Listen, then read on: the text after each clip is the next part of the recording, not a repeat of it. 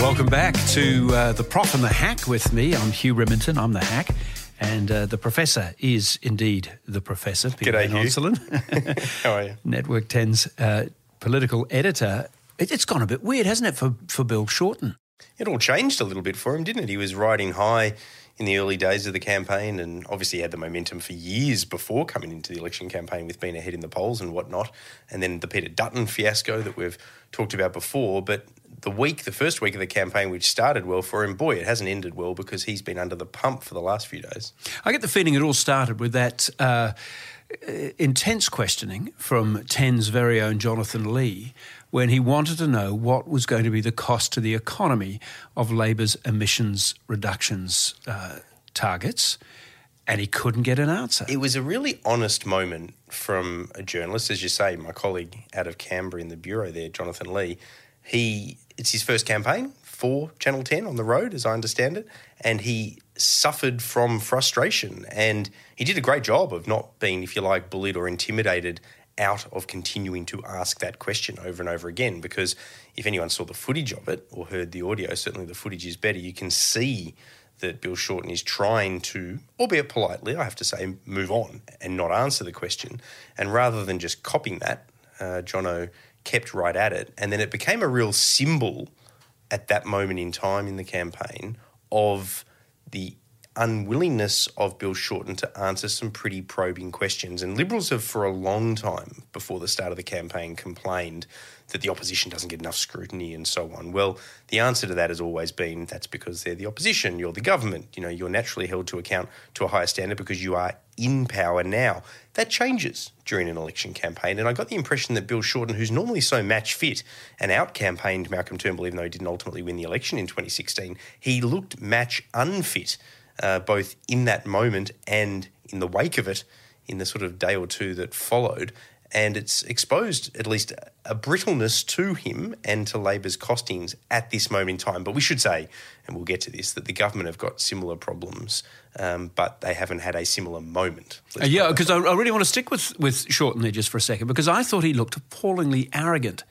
He used a device that they use in question time, which is to take some sort of sub-element of a question and use that as a justification to blather on about that unrelated subject rather than the core question. And Jonathan Lee, to his credit, called him out on it, kept on going it. And it's not an insubstantial question. Labor has a higher emissions reductions target. It makes a virtue of that. What is the cost of that to the economy? He wouldn't even come close to addressing well, the question. Oh, it was unbelievable. I mean, I did my almost my entire package on it that very night because he had two minutes or thereabouts to answer the question and he blathered on about health and other things. They're not unimportant, but they're nothing not the to question. do with what Jonathan Lee asked him. And, then- and the weird thing about this is that one of the great weaknesses for the Liberal Party, even more than the National Party, but it's a big problem in the National Party, but for the Liberal Party is that they're perceived to have dragged their feet on climate change. They've made a dog's breakfast of any kind of policy on climate change, and that's been very clever to certain elements of their supporter base. But for other elements of the natural Liberal Party supporter base, it is starting to cost them severely. It cost them in the Wentworth mm-hmm. by-election. It is what makes one of the reasons why Tony Abbott is vulnerable in Warringah uh, because of his positions on climate change. Josh this, Frydenberg. This should be the countryside in which a, a question basically on climate change should be an opportunity for Bill Shorten. Except though, Hugh, I, I agree, it, it should be, but except the virtue of Bill Shorten and climate change is, if you like, uh, what they put out there as, as their goal and their interest, you know, the fact that they show a belief in it and a willingness to try to tackle it and do something about it. That's the virtue. The vice is the bucks. How mm. much is it going to cost? How realistic is what you're looking at doing in terms of the economy?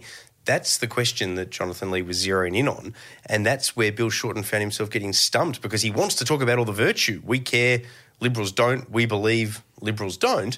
But then when you get down to the brass tacks of cash, that's where he was getting unpicked and didn't want to answer the question. We should say he had a go at answering it the next day. Uh, the exchange between him and Jonathan then, a number of questions this time, an attempt to answer them.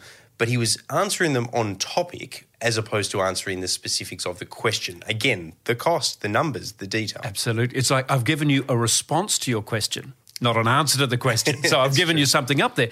Uh, uh, uh, just before we leave the, John- the first Jonathan Lee encounter with Bill Shorten, it's tactically dangerous to do that to a journalist, to make it so obvious you're not going to answer a particular specific reasonable question. Because every other journo, they've gone there with other questions they want to ask, but every other journo registers that and goes, oh, that's interesting, he doesn't want to answer that question. It kind of guarantees that somewhere down the track, other journos start to pile up and go, now, why won't you answer this question? So it doesn't become just mm. one journo. And then if you haven't answered the question, particularly when these reporters are with them every day, you go, that question's going to circle around until someone gets an answer out of it. And the papers are going to burrow into it. There's going to be more of a policy focus on it. The commentators and the opinionistas are going to jump in there as well. So it has a snowball effect. And, and the, when, when he does come to answer the question, his his quest, his answer to it is, as you say, a, a response rather than an actual answer.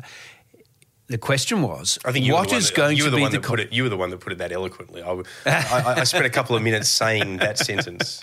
So so John O'Lee gets another chance, and this time Shorten's smart enough not to brush him off. So he knows he's going to have to answer this question. He knows the question's going to come back up again. The question remains the same. What is fundamentally the cost, the economic cost of your emissions reductions target? And in Shorten's answer, and again it took a little bit of wheedling out, he says, I don't accept the characterisation that it is a cost. So at his fundamental level, he doesn't come up with a dollar cost. He says he doesn't. He says the economy will keep growing. Well, the economy will keep growing, you know, unless something utterly catastrophic happens to the world. The economy will keep growing. Uh, but then he says he doesn't think this will be a cost. Well, I don't think anyone buys that. Oh, look, he, what he's trying to do there is is have a definitional issue over what cost means. You know, it might be an economic cost in, in one sense, but I don't accept it's a cost because it's a value that we need for the value to the environment and the the incalculable benefits of addressing climate change to the economy that come indirectly as a result of there being less damage and whatever else it might be. Mm. So he's trying to, if you like, play a little bit of funny buggers. He's with... being like Bill uh, Clinton with the famous, it depends on what the meaning of is is in one of his famous answers. You know, you, you're dancing on the head of a pin. Exactly. And the weird thing about it is, why didn't he just come out and say, look, the costs are likely to be this, uh, relative to the government's uh, emissions reduction targets, the lower ones of twenty-six to twenty-eight percent compared with forty-five percent, which is Labor's. Um, and he makes the case now that the costs are no different because Labor, unlike the coalition, will allow international credits to be bought, which means the cost to the Australian economy will be no different, he argues, between the forty-five percent he's offering and the twenty-six to twenty-eight. It's getting very technical here. But what he's getting wedged between, of course, is wanting to be seen to be having stronger action on climate change versus, if you like, having nice accountancy and bookkeeping that allow him to do more because of those international credits. It's a, it's a, it's a really interesting yeah. line that he's trying to walk. The other thing we should note is, you know, their, their target, their forty-five percent reduction target um, by, I think, twenty thirty, isn't it? This this This is only a target. It's really interesting. Labor, when they talk to their left flank, they want to make a virtue of it, you know, forty-five percent or, you know, here we come. You know, it's it's a big, big target, much bigger than the government's. But then when they talk to the right, or if they sort of background you, if you're burrowing into that a little bit, they say, well, you know, it's only a target. You know, we may not get there. It's not ironclad. You're not saying they're speaking out of both sides of their mouth, are you, Peter? Something like that. Yeah. And what he, what in fact, Chris Bowen made the argument more than Shorten did, that the costs of not doing action is monumental and we have to be part of an international effort. But it was lost because Bill Shorten was so busy hashing it up. And, of course, that whole business, would he answer the question on that issue, was only one of his problems because he also got caught up in the difficulty over taxes on superannuation. He Talk did. us through that. Well, that was interesting because he, well, the government, uh, we should probably start there, was in front of a group of senior Australians that the Prime Minister had a meeting and he made the declaration that there'll be no new taxes on super under us. Got a big cheer in the town hall meeting at the time, and it was then asked of Bill Shorten essentially whether he would match that, whether he could make the same commitment. And he, and this goes to, I think, to that perceived arrogance that he's had a little bit as a front runner of late that you mentioned earlier. Uh, he very quickly just decided to kill that off and say, yep, no new taxes under us either. The problem being that that then becomes another definitional issue, because there are what you would call higher taxes, at least under the current Labor policy. Now, they haven't hidden this policy, to be fair to them. This has been their super policy for quite some time, and it avoids uh, – rather, it includes – shutting down a number of concessions that exist under coalition policy versus how Labor would look to tinker with super, which as a result delivers the taxman more tax revenue because those concessions aren't in play. Now, that left him, if you like, contradicting himself. He then got into a whole muddle about he misunderstood the question, he acknowledged he misspoke. There then became this sort of esoteric debate about what a new tax is versus a closing of a loophole or of a concession. Uh, the revenue impact or reducing is the same. Or reducing the the rate at which it comes in, so it captures more people. Absolutely, most people feel that that is a tax grab. Well, it is. I mean, it, if one thing, I mean, look, both sides do this. You know, the government, when they were introducing their super reforms, were refusing to acknowledge that these were new taxes or higher taxes. They were describing it the same way Labor now is when it tries to get away from that three-letter word that is such a, a scary feature of politics. But it's it, it's an interesting debate because, look, we're not going to get into this, but other than the gotcha moments and the stumbles and all the politicking of the campaign, what does and doesn't happen in super is actually a really important space. Um, it's important politically because the Liberal Party or the government, the coalition, acted on super reform when a lot of people internally didn't think they should. They worried that it hit their base, particularly older Australians. But then the Labor Party thinks, or a lot within the Labor Party as opposed to their ne- their necessary policy, they think that we need to go further because there is an intergenerational ripoff with the amount of concessions that exist for the retiring baby boomers and so on. Um, but, of course, politically, they're a huge voting cohort. You can't go after them. And also people who are at or approaching retirement, they see it in very, very deep personal terms. This is going to be...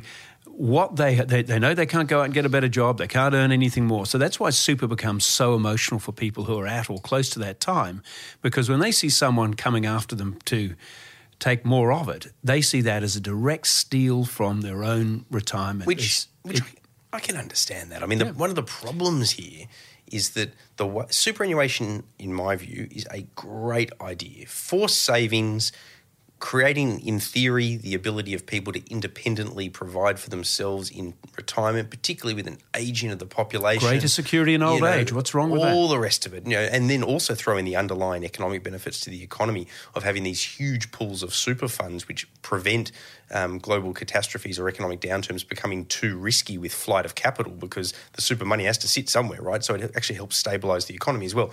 Massive advantages all over the place. The problem... Paul Keating, full hats off to him for introducing it. The problem is the way it was introduced. There was no, there was tax on the way in and no tax on the way out. In other words, you get a bit of a hit when you save for your super, but when you actually then draw on it over the course of an entire lifetime of retirement, you pay, and this has changed slightly now for fifteen percent payment above certain amounts, but you pay no tax on that income. I'm not talking about the principal. You can have millions of dollars as your principal. That obviously doesn't get taxed no matter what. I'm talking about the interest you draw off that principal. The way it was designed means that for years, you, people paid zero tax on that income. I think a lot of younger Australians didn't realise that. You paid zero tax. So you could have, artificial example, ten million dollars in super, draw one million dollars a year and pay zero tax on that one million dollars, and obviously also no tax on the original principal of ten million dollars. That's unsustainable in an ageing population when that voting cohort is getting older, is costing more in terms of healthcare and all the rest of it. There's not many with ten million dollars in their super. But even so, let's let's reduce it. Uh, let's talk about what, what it is now. A couple can have three point two million dollars in their super and they pay no tax on any earnings from that. So even if you just earn, well, let's not even say ten percent, let's say five percent. If you get one hundred sixty grand every year of your three point two million super as a couple, that one hundred sixty grand, you pay zero tax on it, and you only pay fifteen percent tax on anything above that one hundred sixty thousand. It is insanely low tax. Now, I get that older Australians say, well, it's my money, I save for it. Well, what about this? What about the young couple who are saving to try to buy their first home, and let's say they're just a pair of people earning eighty grand each? Anything that they get by way of interest earned in the account, exactly the same principle as super, they pay thirty-two cents in the dollar tax on that interest as they try to save for their home. This is why there's a massive intergenerational divide between older Australians who actually feel ripped off with suddenly paying a little bit of tax on their super versus younger Australians that say, well, hang on, you still pay four-fifths of nothing on most of what you earn. Uh, how can you take that view? I fall into that latter category because I take the view that it's unsustainable in an ageing population to not have higher rates of tax, but I don't know how to fix it, Hugh, because the best way to fix it is to turn around and say you pay lots more tax on the way out, but you don't pay that much on the way in, but then to reverse it all around in a budgetary sense is almost impossible. It's like trying to unscramble an egg. Then you get to how much Labor wants to take out. There's all this, you know, the government saying that these super tax grab will be thirty-four billion dollars over ten years, et cetera. And Labor's always said that's an exaggerated figure. But then from Chris Bowen, in the same news conference where uh, Bill Shorten was trying to clarify exactly what he meant about the cost of the emissions reduction scheme and everything else, he said it would bring back to the budget thirty billion dollars, quote, in the medium term. Very close to what the government was saying. Very close to what the government's saying. We don't know what the medium term is precisely, but there's no escaping it. It is a big tax grab, and doubtless they'll be punished again and again. And I think in particular older Australians, But all, but all Australians who have super, to some extent, will look at that and go, ooh, hang on, that's an acknowledgement that that's thirty billion dollars that would have been in all of our pockets had it not been for that change. There's this incredible place where dreams are made. This is MasterChef. MasterChef. This, this is going to be the best. The best year yet. This is insane. On ten.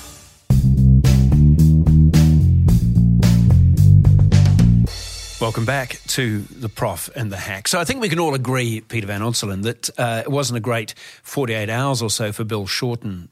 How damaging is that in the context of a, uh, of a five-week campaign?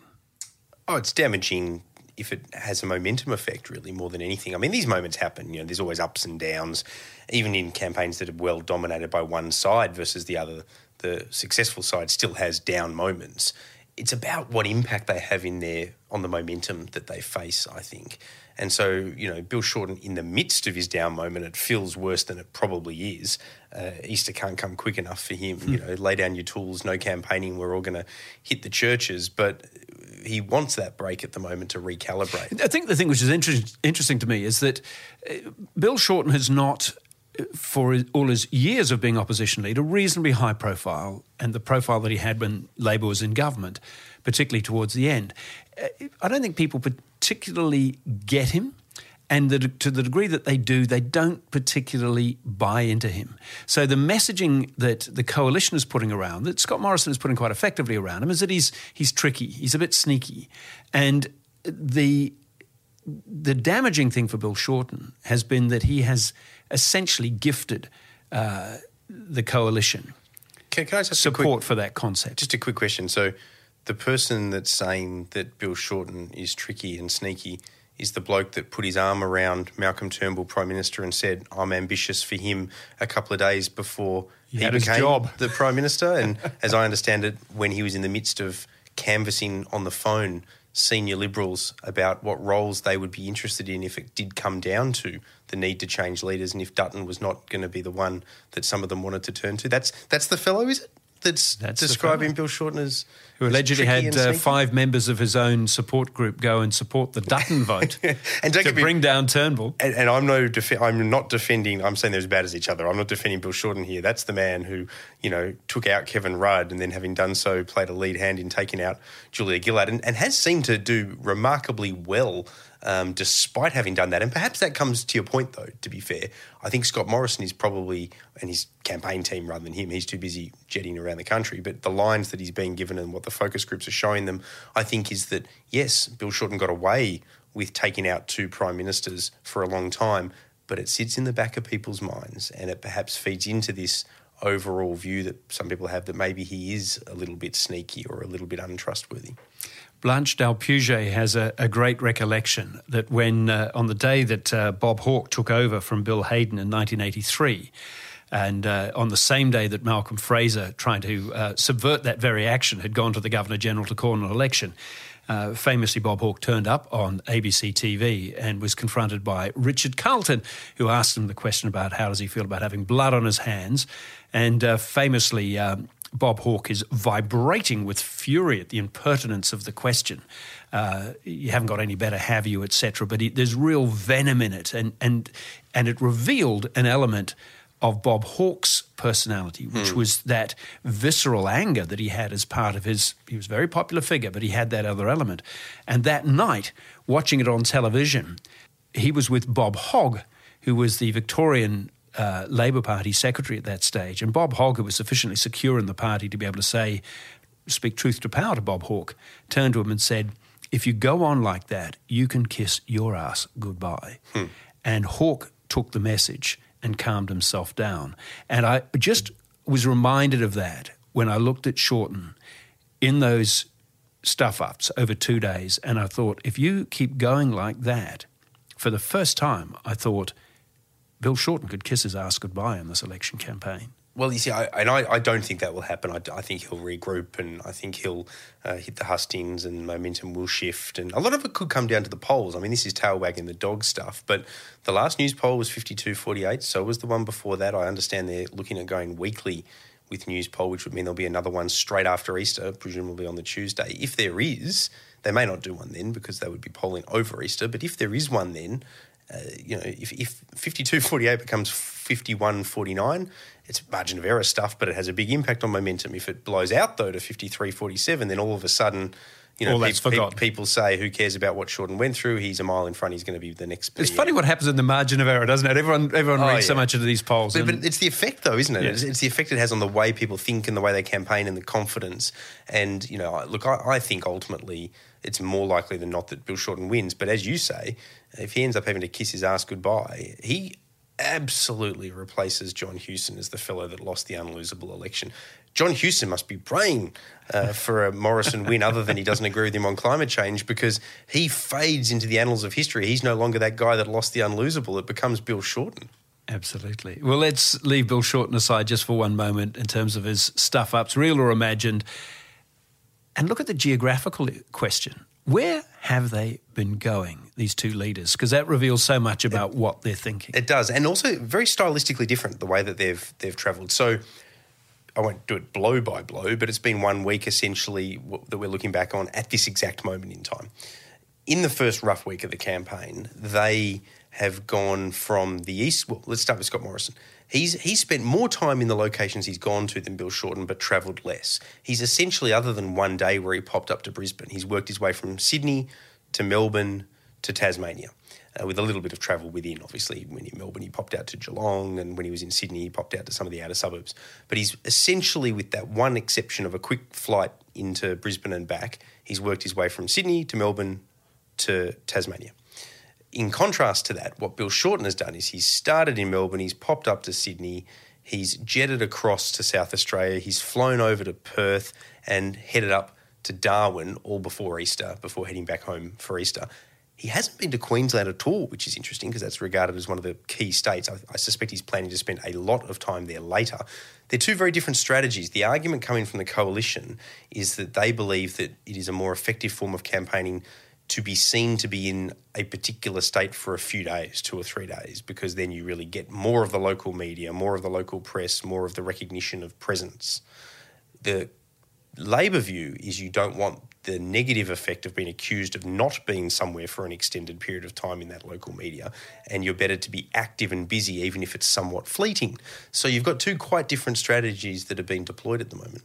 Interesting, and so interesting that there's been so little time spent in Queensland. I, I guess that just signals that they both, far from them not thinking Queensland's important, they think it is so important that they plan to get these other places dealt with early, because the late stages of the campaign could well see them in Queensland. And a lot of time is needed in Queensland, not just because it's a very big state, um, both in terms of population but also particularly geographically. You know, it's got big population centres outside of Brisbane, um, so the travel is enormous and you might as well try to do lots of it all at once.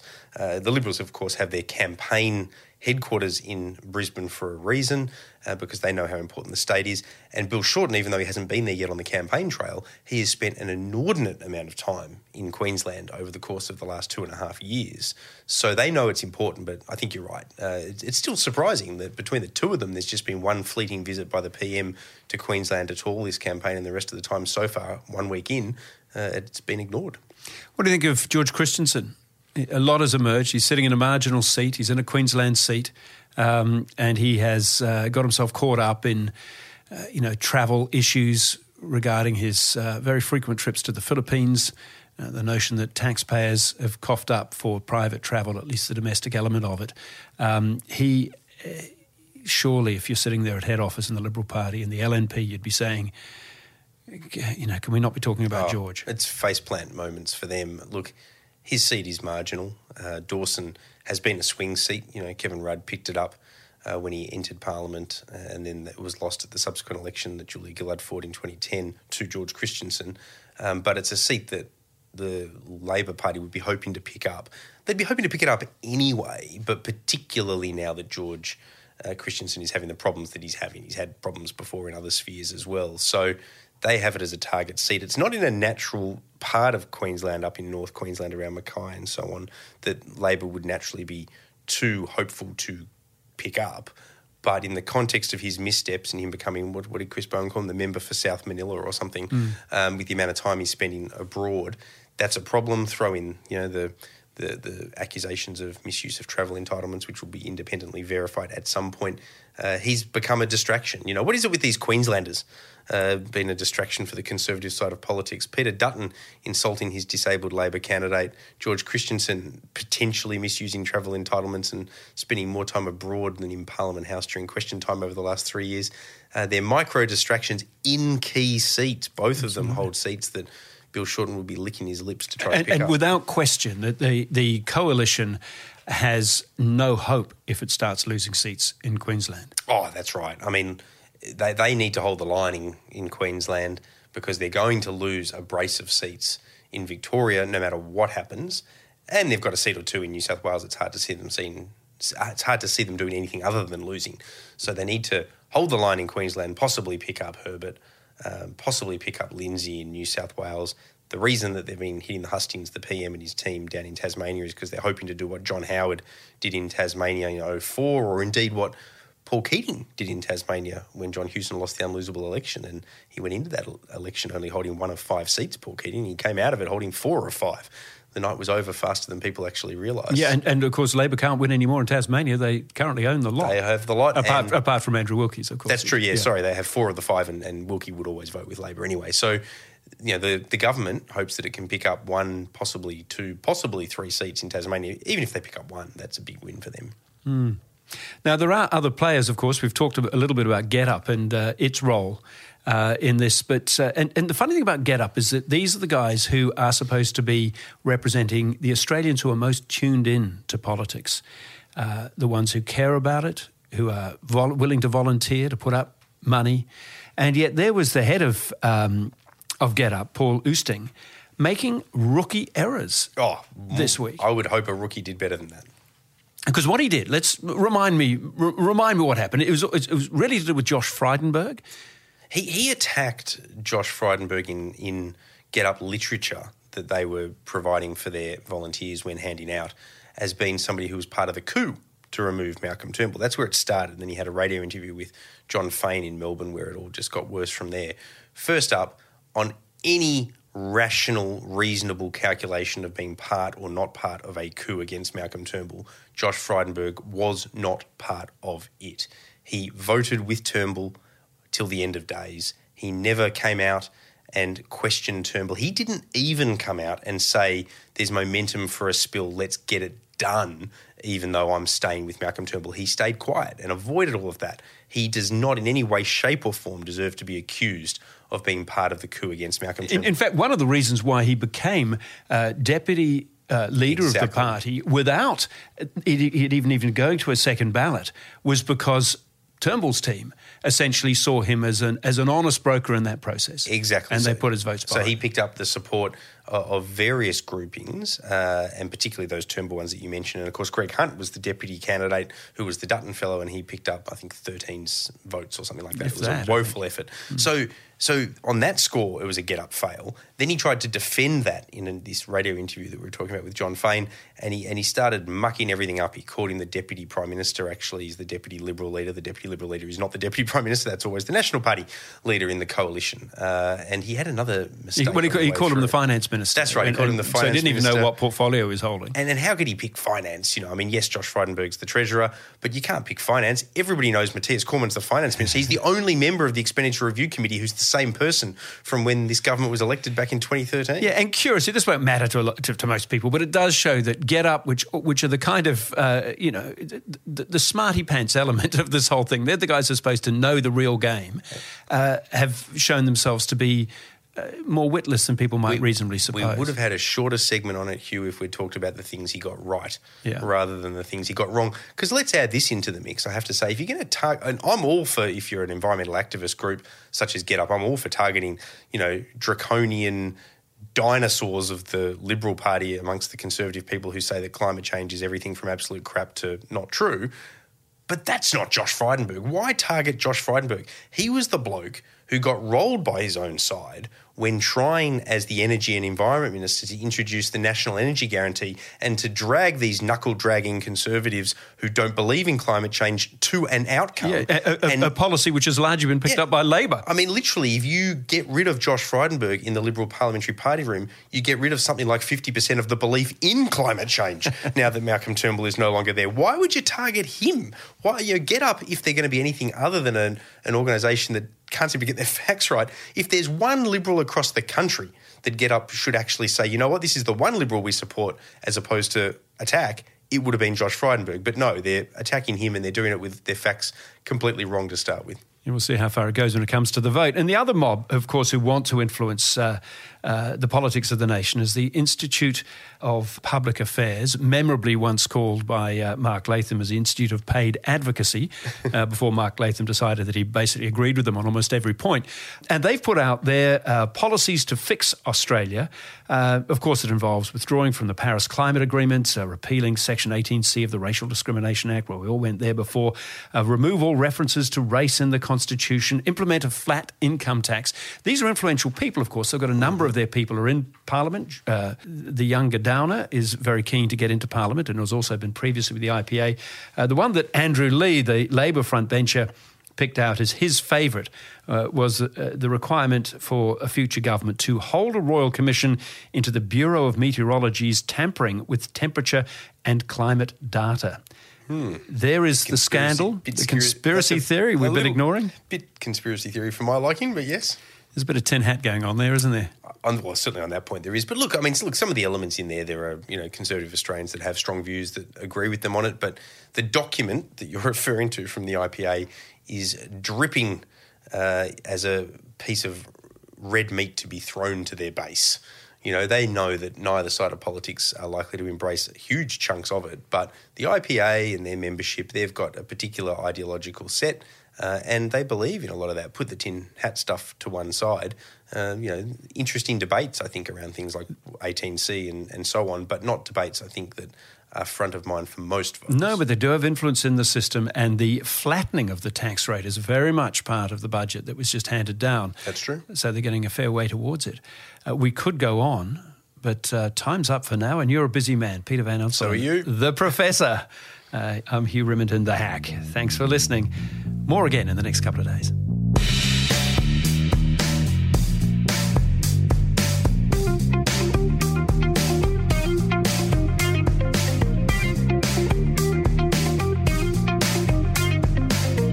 You have been listening to a ten News First podcast for ten Speaks.